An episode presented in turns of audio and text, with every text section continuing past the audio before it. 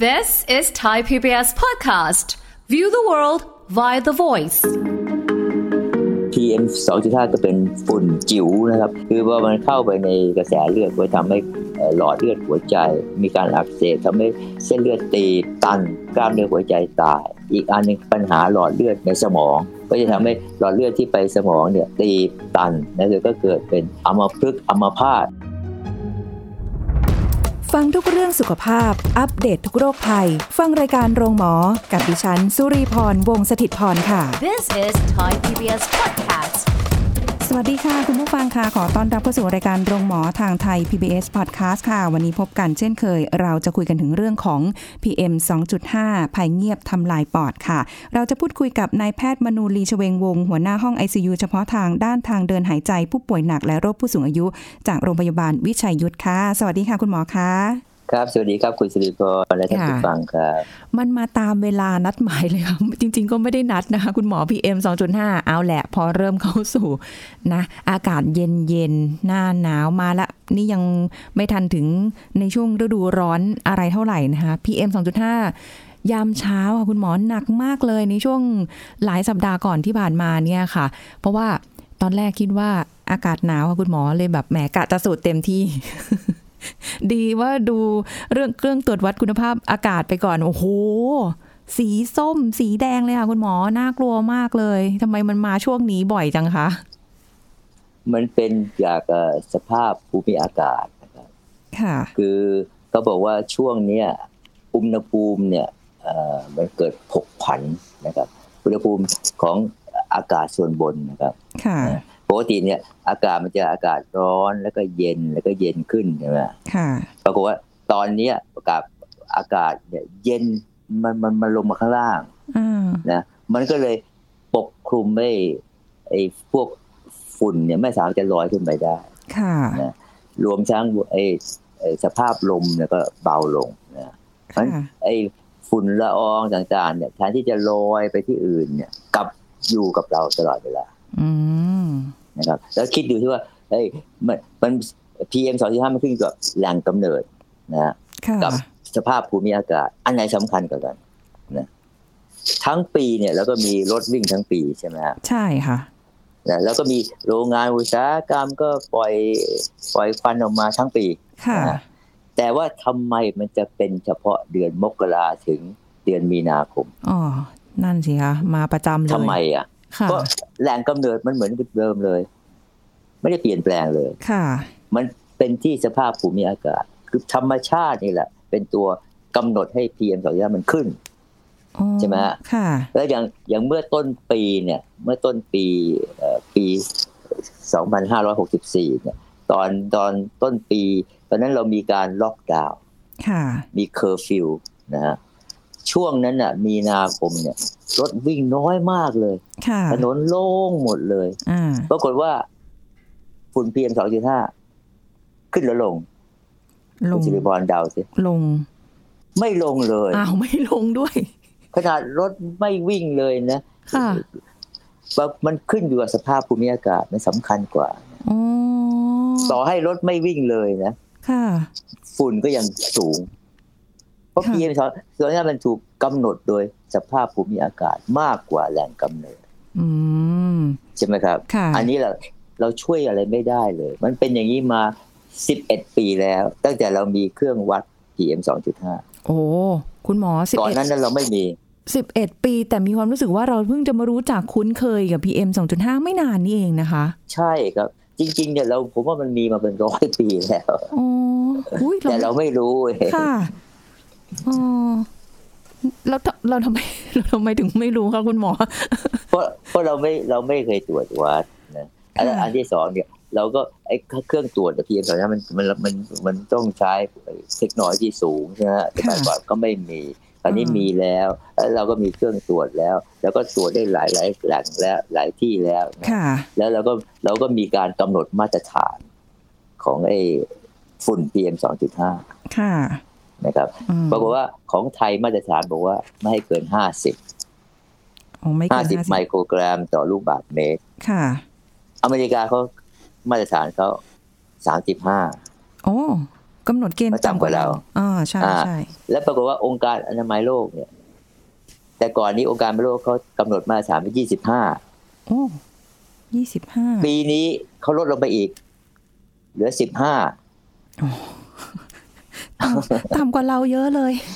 เออ แต่เราก็ยังเอายี่ห้าเอาห้าสิบนี่แหละผมว่าห้าสิบก็โอเคแล้วล่ะคือเราไม่ต้องไปไปตามประเทศอื่นที่เขาเจริญแล้ว หรือไปตามเอ่อองค์การอนามัยโลกหรอกเพราะยังไงเราก็ทำไม่ได้หรอกที่จะลงเหลือสิบห้า อืม ใช่ไหมครับ ใช่ค่ะ ขณะที่บอกโหเราของเราปกติเดือนเมษาเดือนเอ่อพฤษภาของเราก็ประมาณ 25อะไรอย่างเงี้ยถ้าต่ำนะ ค่ะ ก็ไม่เคยลงไปแตะ 15 เลยอย่างที่องค์การอนามัยโลกต้องการ โอ้ก็เลยดูยากเลยเนาะถ้าเราจะไปตั้งให้เกณฑ์ เป็น ต่ำ เป็นเป็นไม่ได้เลยที่จะกำหนดไปตามเขาอะ อืมด้วยสภาพภูมิอากาศอย่างที่คุณหมอบอก น่าสนใจมากตรงนี้ เพราะว่าคือเอาจริง ๆ นะคะคุณหมอโดยส่วนมากแล้วเราก็จะนึกถึงเรื่องของมลพิษ จากควันรถไอเสียเอ่อจากโรงงานอุตสาหกรรมบ้างนู่นนี่นั่นบ้างเลยเราไม่ได้นึกถึงว่าเกี่ยวกับเรื่องของสภาพอากาศจะได้เป็นเอ่อเรียกว่าตัวหลักเลย ที่เราไปเปลี่ยนแปลงอะไรไม่ได้ เป็นตัวกำหนดหรือตัวแปรเราทำอะไรไม่ได้เลยอะ อ๋อ แต่เราก็ช่วยกัน ค่ะ เราก็ช่วยกันอย่างน้อยแล้วก็ช่วยกันว่าเออดูแลรถเราไม่ให้ให้มีไม่ให้ปล่อยควันดำใช่ไหมฮะ ค่ะ พยายามไม่เผาไหม้อะไรที่มันไม่มีไม่มีความจำเป็นนะฮะ ค่ะ อย่างพวกเผาวัสดุเหลือใช้ทางเกษตร เผาขยะเอ่อบ้านแล้วก็เผาทูบเผากระดาษเงินกระดาษทอง ค่ะ คือพยายามลดการเผาลงไป อ๋อ ก็จะช่วยช่วยบ้างนะครับ ช่วยบ้าง แต่ก็เห็นหลายที่นะคะ อย่างสบางศาลเจ้าที่เคยไปไหว้หรืออะไรเงี้ยค่ะ เขาก็ไม่มีจุดทูบแล้วนะคะ อ่า แล้วก็บาบางเทศกาลอะไรเงี้ยก็ไม่ต้องเผากระดาษและก็มีเหมือนกัน อันนี้ก็ดูหลายหลายๆคนให้ความตระหนักแล้วก็ให้ความสนใจกับเรื่องของ PM 2.5 มากขึ้นนะคะ ที่จะช่วยช่วยกันลด ครับอันนั้นช่วยกันดีครับอันนั้นเห็นด้วยครับ อืมแต่ว่าคุณหมอคะในเมื่อคุณหมอคุณหมอบอกว่า โอ้ยมันทำอะไรไม่ได้อะคือมันเป็นตัวแปรที่สำคัญเลยสภาพอากาศอะไรแบบเนี้ยค่ะ อ่าเราช่วยกันในในระดับหนึ่งแล้ว ทีเนี้ยสิ่งที่ PM 2.5 จะเป็นอันตรายต่อสุขภาพของเรา โดยเฉพาะอย่างยิ่งเรื่องของระบบทางเดินหายใจเรื่องของปอดตรงเนี้ยค่ะทำไมมันถึงได้ทำร้ายทำลายปอดของเราได้รุนแรงได้มากขนาดนั้นนะคะ ครับคือ PM 2.5 ก็เป็นฝุ่นจิ๋วนะครับ คือขนาดมันเล็กมากเลย ค่ะ มัน2.5 ไมครอนนะไมคือขนาดเขาบอกว่าเท่ากับ 1 ส่วน 25 ของเส้นผ่าศูนย์กลางของผมเส้นผมเรา เล็กมากเลยมอง โอ้โห ไม่เห็นเลย ค่ะ นะครับคือเรามองด้วยตาเปล่าไม่เห็นนะครับ ค่ะ ถ้าเวลาเป็นหายใจเข้าไปเนี่ย มันก็จะผ่านเอ่อจมูกเราลงไปในหลอดลมเรา เข้าไปในถุงลมของเรา มันเล็ก ค่ะ มากเข้าถุงลมเลยแล้วจากถุงลมมันเข้าไปในกระแสเลือดเราด้วย โอ้ นะครับ ค่ะ นะเพราะฉะนั้นมันเล็กมากมันสามารถจะเข้าไปในตัวเราได้เลย ค่ะ โดยที่เราทำอะไรไม่ได้เรากั้นมันไม่ได้เลย ค่ะ ขนจมูกเราก็ไม่ช่วยใช่ไหมคะ ไม่ช่วยเลยทุกอย่างเออ เออ หลอดลมก็ไม่ช่วยถุงลมก็ไม่ช่วย เข้าไปในกระแสเลือดได้ โอ้โห เพราะฉะนั้นเขาก็เลยบอกว่าอันเนี้ยมันเป็นอันตรายนะครับ อืม เอาเอาเอาเอาอันตรายระยะสั้นก่อน ค่ะ ระยะสั้นมันก็เข้ามาเนี่ยทำให้จมูกเราระคายเคืองแสบตาแสบจมูกแสบคออันเนี้ยระยะสั้นนะครับ ค่ะ หรือว่าคนที่เป็นหอบหืดเนี่ยพอหายใจเอาพีเอ็มสองจุดห้าไปเยอะ ก็จะหอบหืดกำเริบ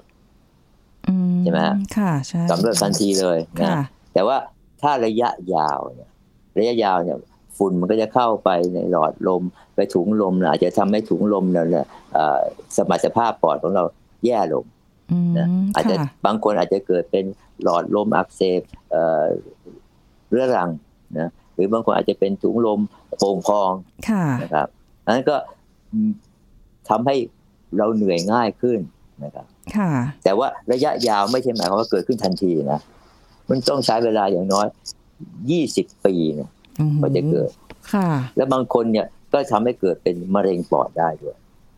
โด เพ ย ราะมีการระคายเคือง ค่ะ มีการเปลี่ยนแปลงเอ่อของไอ้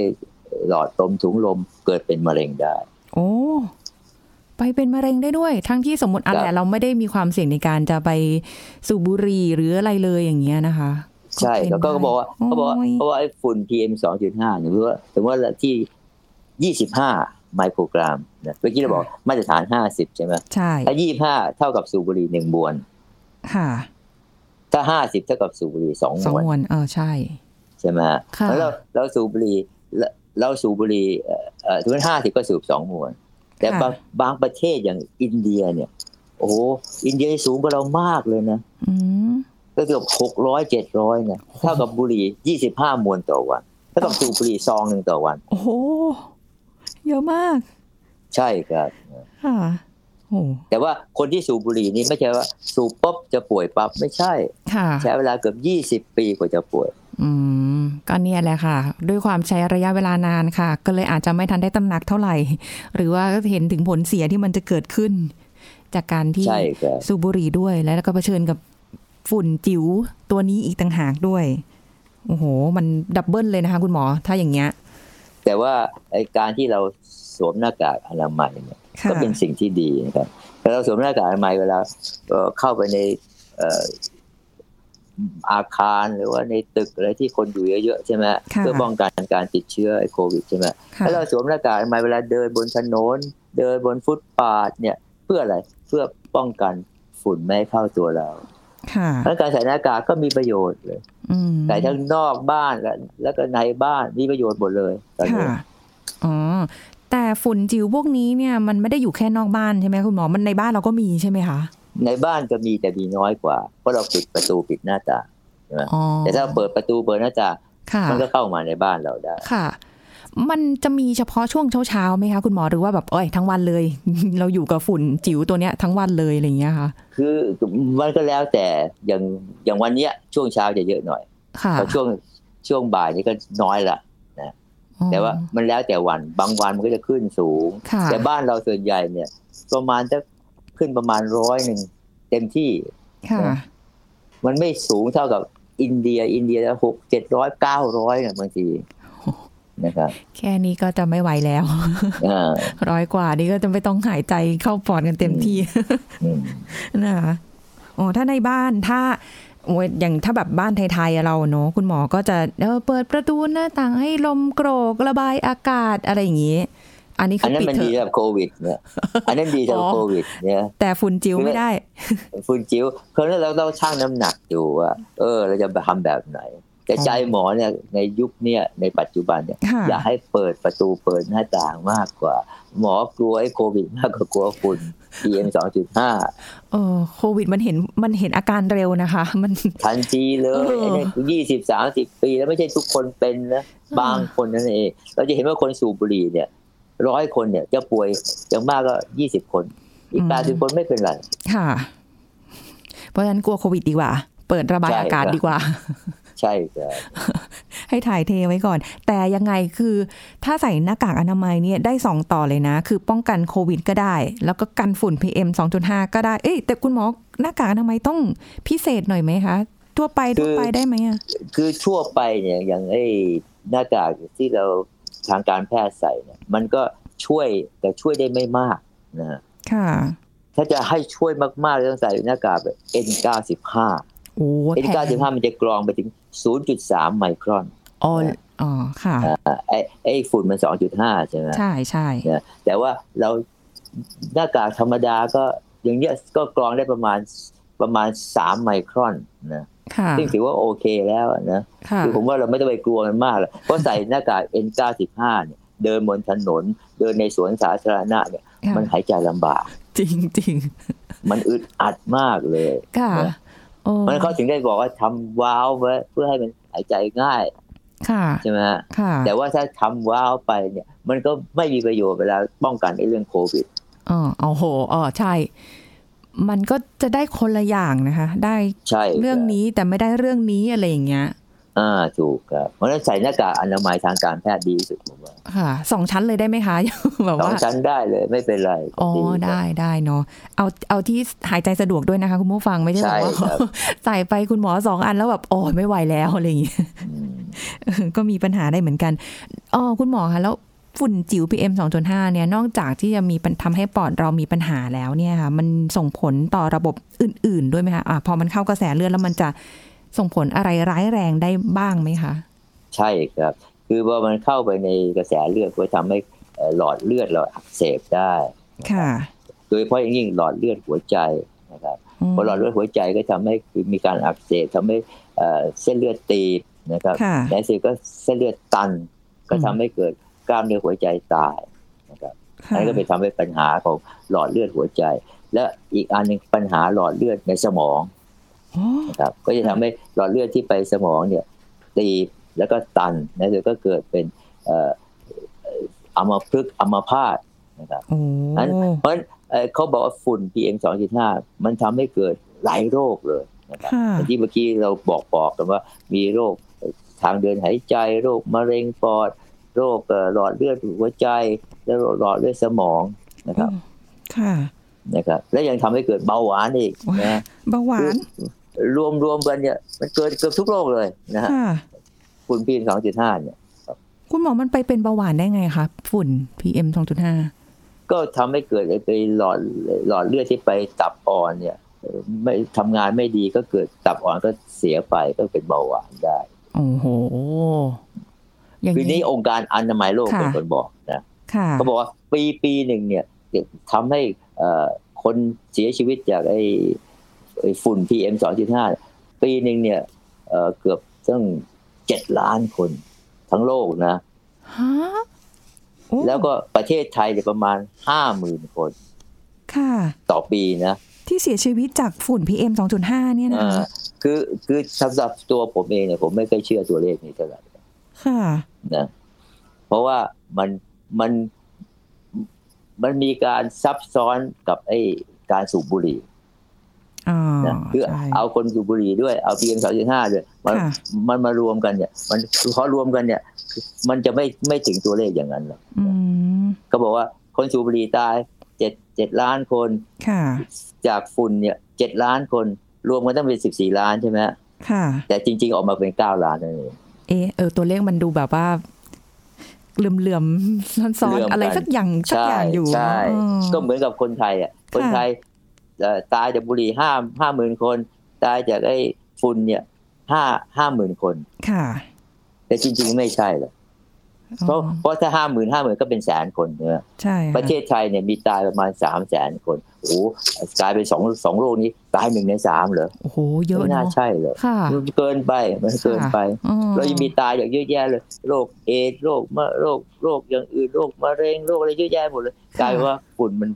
จริง ๆ ผมว่าอย่างมากก็หมื่นคน ค่ะอ๋อตัวเลขมันมาทำให้ดูแบบน่ากลัว มั ไป เหลื่อม ปะคะ กันมันเหลื่อมกันแล้วทำให้คนดูโหน่ากลัวมาก จริงค่ะเลยแบบแบบตะลึงเลยว่าโอ้โหนี่คือเสียชีวิตด้วยฝุ่นเนี่ยนะ คือแบบมันเป็นดูเป็นเรื่องที่แบบว่า เอ๊ะ ไม่น่าจะถึงขนาดนั้น แต่ด้วยความที่มันนำไปสู่ทั้งโรคระบบทางเดินหายใจ หรือว่าหลอดเลือดมันเข้าไปสู่กระแสเลือดมะเร็งปอด หลอดเลือดตีบมันอันนู่นนี่นั่น ได้เยอะนั่นเอง อันเนี้ยมันก็เลยทำให้ดูน่ากลัว ดูน่ากังวล ใช่แต่ โอ้โหแล้วยังไงดีล่ะคะคุณหมอเราต้องเผชิญอย่างนี้ไปอีก นานเลย ดูจากสภาพอากาศ คือคือเราก็จะอย่าไปวิตกกังวลมากไปเลยนะ ค่ะ เพราะว่าจริง ๆ ถ้าเราดูย้อนหลังเนี่ยเอ่อมันผมว่าฝุ่นมันมีมาตั้งร้อยปีแล้วล่ะ ค่ะ แล้วก็เราดูย้อนหลังไปเมื่อสักห้าสิบปีที่แล้วเนี่ยคนไทยอายุเฉลี่ยแค่ห้าสิบปีนั่นเองเมื่อห้าสิบปีที่แล้ว อ๋อเฉลี่ยห้าสิบ ปัจจุบันเนี่ยเราเราต้องเกิดเจ็ดสิบแปดสิบปีแล้ว เพิ่มขึ้น เพราะ มา ฉะนั้นห้าสิบปีเนี่ย เราอายุเราเฉลี่ยเพิ่มขึ้น ค่ะ นะครับ เพราะฉะนั้นเราก็อยู่กับฝุ่นมาตั้งร้อยปีแล้ว ผมเชื่ออย่างนั้นนะแต่ว่าอายุเฉลี่ยเราเพิ่มขึ้นนะ เออ ผมว่ามันไม่ได้ทำให้เอ่อคนไทยเนี่ยอายุสั้นลงหรอกครับ ค่ะ ดูแล้วเหมือนเราจะปรับตัวได้ยังไงไม่รู้เลยค่ะคุณหมอ ใช่ครับ เพ จา ราะ กฝุ่น มนุษย์เนี่ยปรับปรับตัวได้ อันในอดีตเราก็มีฝุ่นจากทะเลทราย ฝุ่น ค่ะ จากภูเขาไฟ ฝุ่นจากไฟป่า อืม เราก็ปรับตัวได้ ค่ะ เราก็คงปรับตัวได้เหมือนกัน อืมแต่ก็เชื่อว่าในอนาคตเลยอะค่ะ คิดว่าน่าจะมีอ่าสมมุติเป็นนวัตกรรม หรือว่ามีเราอาจจะได้ตระหนักมากขึ้น แล้วก็ทำให้แบบสภาพอากาศหรือสิ่งมลพิษอะไรต่างๆ เหล่านี้มันน่าจะแบบอ่ะเบาบางลงในอนาคต ใช่ ก็ได้ ใช่ครับมันมันมันต้องเกิดขึ้นแน่นอนแน่นอน ค่ะ อันหนึ่งที่ต้องการอยากเห็นเร็วที่สุดคือการเผาอย่างเอ่อไร่อ้อยหรือว่า ค่ะ ไอ้ไอ้ตอสั่งของข้าว ต่อสั่ง เนี่ย ข้าวอืม พวกนี้ต้องต้องหยุดนะครับ ค่ะ ถ้าเราหยุดได้เนี่ยเราจะลดปริมาณของฝุ่นได้เยอะมากเลย ไม่ใช่จุดเฉพาะประเทศไทยประเทศเดียวนะ ประเทศเพื่อนบ้านเราด้วย โอ้ใช่ นะครับ คือถ้าเราอยู่ของประเทศใดแต่ว่าเพื่อนบ้านเรายังเผาอยู่ เราก็เลยรับฝุ่นแน่นอน ค่ะ อืม โอ้ยแต่คุณหมอเรื่องนี้ก็เป็นประเด็นกันมาพอสมควรเนอะอ่ะอ่ะส่วนหนึ่งเราก็เข้าใจสำหรับอ่าบางทีมีความจำเป็นเนี่ยอ้าวก็ต้องเผาแหละอะไรอย่างเงี้ย แต่ว่าถ้าลดลงได้หรือถ้าไม่เผาได้จะดีกว่า ใช่ครับ อันนี้มัน ก็อยู่อย่าง ต้ สิงคโปร์สิงคโปร์ประเทศเขาสะอาดมากเลยแต่ ค่ะ ทุกปีเขาก็เหมือนเราแหละเขาเจอฝุ่นมาจากอินโดลอยมาประเทศเขา โอ้ลอยมาลอยมาแบบ ไกลเหมือนกันนะ คือแบบ ใช่ครับเขาเผาป่าอินโดเขาเผาป่าทุกปี เออคุณหมอแล้วทำไมแบบพวกควันพวกเนี้ยค่ะ คือพอมันลอยอยู่ในอากาศเนี่ย ด้วยความที่แบบอ๋อมันมันมันอากาศมันปิดด้วยเนาะแล้วมันเลยทำให้แบบ อ่า การฟุ้งกระจายที่มันจะขึ้นไปสูงกว่านั้น มันมันไปไหนไม่ได้มันก็เลย ไป แบบ ไม่ได้ อ๋อ ใช่ เหมือนแบบว่ามันมาทางข้าง อะไรอย่างเงี้ย ครับ โอ้โหโอ้ทั้งทั้งนั้นก็เอาของบ้านเราก่อน เอาประเทศไทยเราก่อน ช่วยช่วย เรา กั ต้อน งช่ ก่วอน ยกัน เออ เอ่อดูแลรถไม่อย่าให้มีควันดำนะ ค่ะ แล้วก็พยายามเผาอะไรให้น้อยที่สุดเลยเผาฟืนเผาอะไรพวกเนี้ยแล้วน้อย ค่ะ ให้ให้แล้วก็ไม่จำเป็นก็อย่าไปเอ่อขับรถใช้รถสาธารณะเนี่ยแล้วก็ช่วยกัน ค่ะ อืม ก็ถ้าเกิดว่าเป็นไปได้ถ้าเกิดระบบขนส่งเราเนี่ย มีการสนับสนุนเชื่อมโยง ซึ่งซึ่งเชื่อมต่อเนื่องทางต่าง ๆ เหล่านี้ก็จะดีด้วย จะได้ลดการ ใช่ ใช้ ใช่ รถยนต์ลง เพราะว่าปริมาณในการจองรถยนต์แต่ละปีนี้ก็เยอะนะคะ คุณหมอคะ อืม ทำ แต่อนาคต ได้ อาจจะมีรถไฟฟ้าก็ได้ไม่อาจจะเลิกใช้น้ำมันก็ได้ เออใช่อ๋อใช่ใช่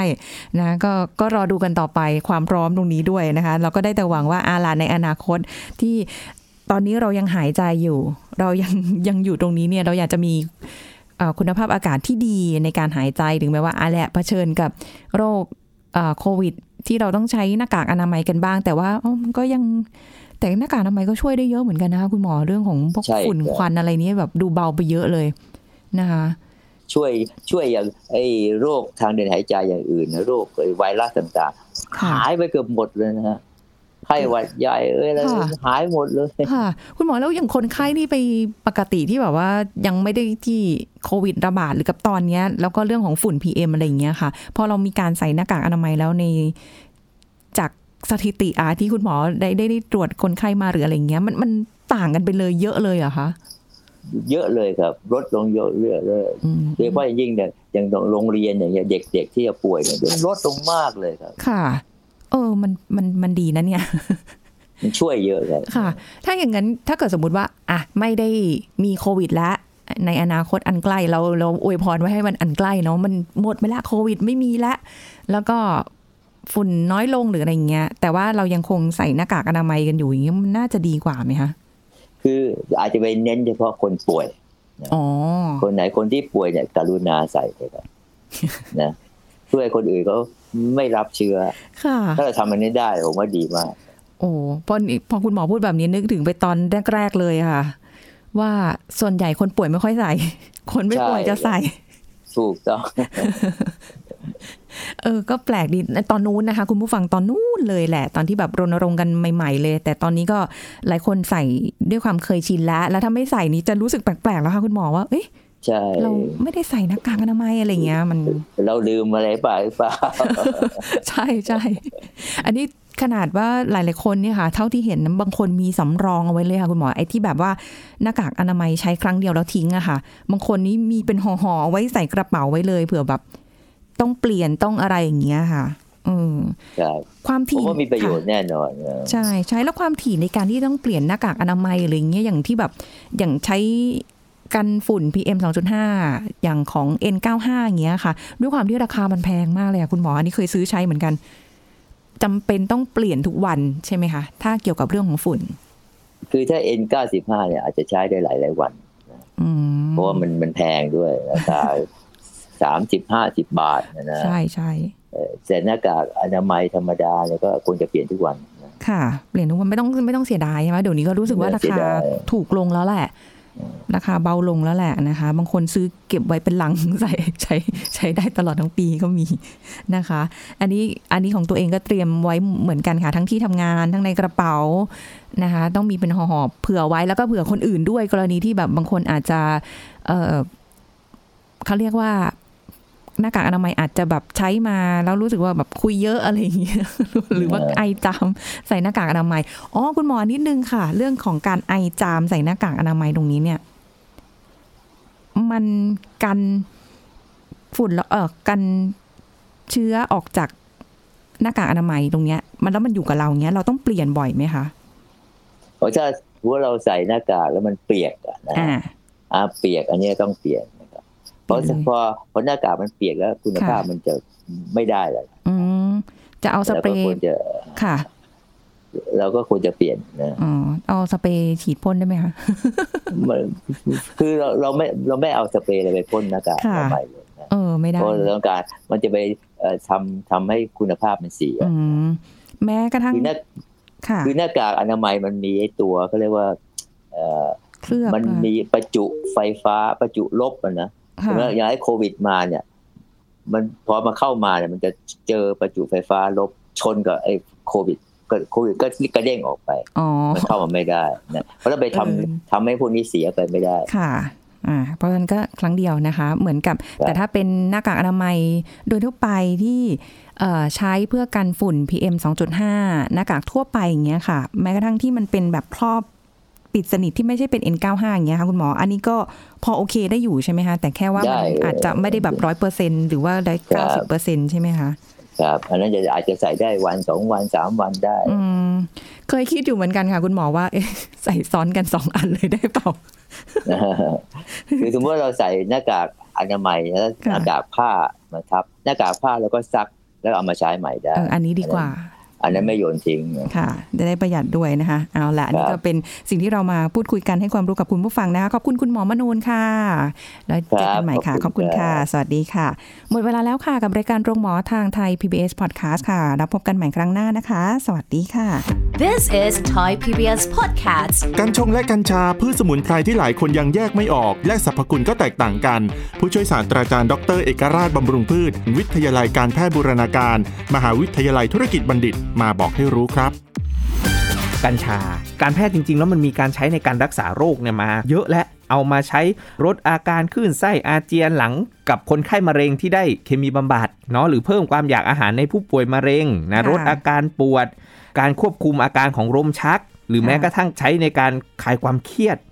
นะความวิตกกังวลทั้งหลายแหล่หรือมีการ ค่ะ เอากัญชามาใช้ในการรักษามะเร็ง ตัวกัญชาเองเนี่ย ถ้าเราจะมาใช้เนี่ยในลักษณะของอาหาร ตัวมันเองจริง ๆ แล้วเนี่ย คือมันจะมีสารสำคัญเนี่ยในกลุ่มของกัญชา ทั้งกัญชงและกัญชาเนี่ย ค่ะ ที่มันแตกต่างกันไป ถ้าในตัวกัญชาเองเนี่ยมันจะมีสารที่ชื่อว่า THC ซึ่งเจ้าสาร THC เนี่ยมันจะมีฤทธิ์ต่อจิตประสาท ส่งผลต่ออารมณ์ แล้วก็ความรู้สึกทำให้แบบผ่อนคลาย เคลิบเคลิ้ม อันเนี้ยมันเป็นสารเสพติดอ่าในขณะที่ตัวกัญชงเองเนี่ยมีสาร THC น้อย แต่จะมี CBD เป็นสารอีกตัวหนึ่ง เจ้าสาร CBD เนี่ยมันก็จะเป็นสารที่ไม่ออกฤทธิ์ต่อประสาท ก็คือจะช่วยระงับอาการปวด การอักเสบ อ่ะแล้วส่วนใหญ่แล้วที่มีการเอามาใช้กัน ก็คือจะเป็นตัวกัญชง ในกัญชาที่เอามาใช้ในในอาหารเนี่ยก็จะมีสารพวก THC เยอะเขาแนะนำให้ใช้ใบสดของกัญชาครับ เพราะว่าในใบสดของกัญชาเนี่ยมันจะเป็นสารตัวหนึ่งคล้ายๆกับ THC นี่แหละเป็น ค่ะ TSCA ซึ่งอันเนี้ยไม่มีฤทธิ์ต่อจิตประสาท ค่ะ นะแต่ถ้าเกิดผ่านกระบวนการความร้อนไอ้เจ้า TSCA เนี่ย ค่ะ มันจะถูกเปลี่ยนเป็น TSC แล้ว งั้นแล้วถ้าใช้เนี่ย ส่วนใหญ่ที่ใช้กันเขาก็จะแนะนำให้ใช้ใบกัญชาสด กัญชงกัญชา มีความคล้ายกันบางคนไม่รู้ก็ก็ดูไม่ออก แต่กัญชงเนี่ย อ๋อ จะมีใบที่เป็นลักษณะใบใบแฉกเนี่ยมากกว่าครับ อ๋อความแฉกของแต่ละใบ อ่า จะเยอะ แฉ ก ก ว่า ของแต่ละใบเนี่ยก็คือจะมีมีปริมาณแฉกใบเนี่ย ค่ะ เยอะกว่า แต่ถ้ากัญชาเองเนี่ยแฉกน้อยกว่า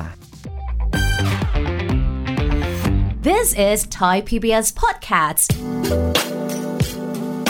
ติดตามรายการทางเว็บไซต์และแอปพลิเคชันของไทย PBS Podcast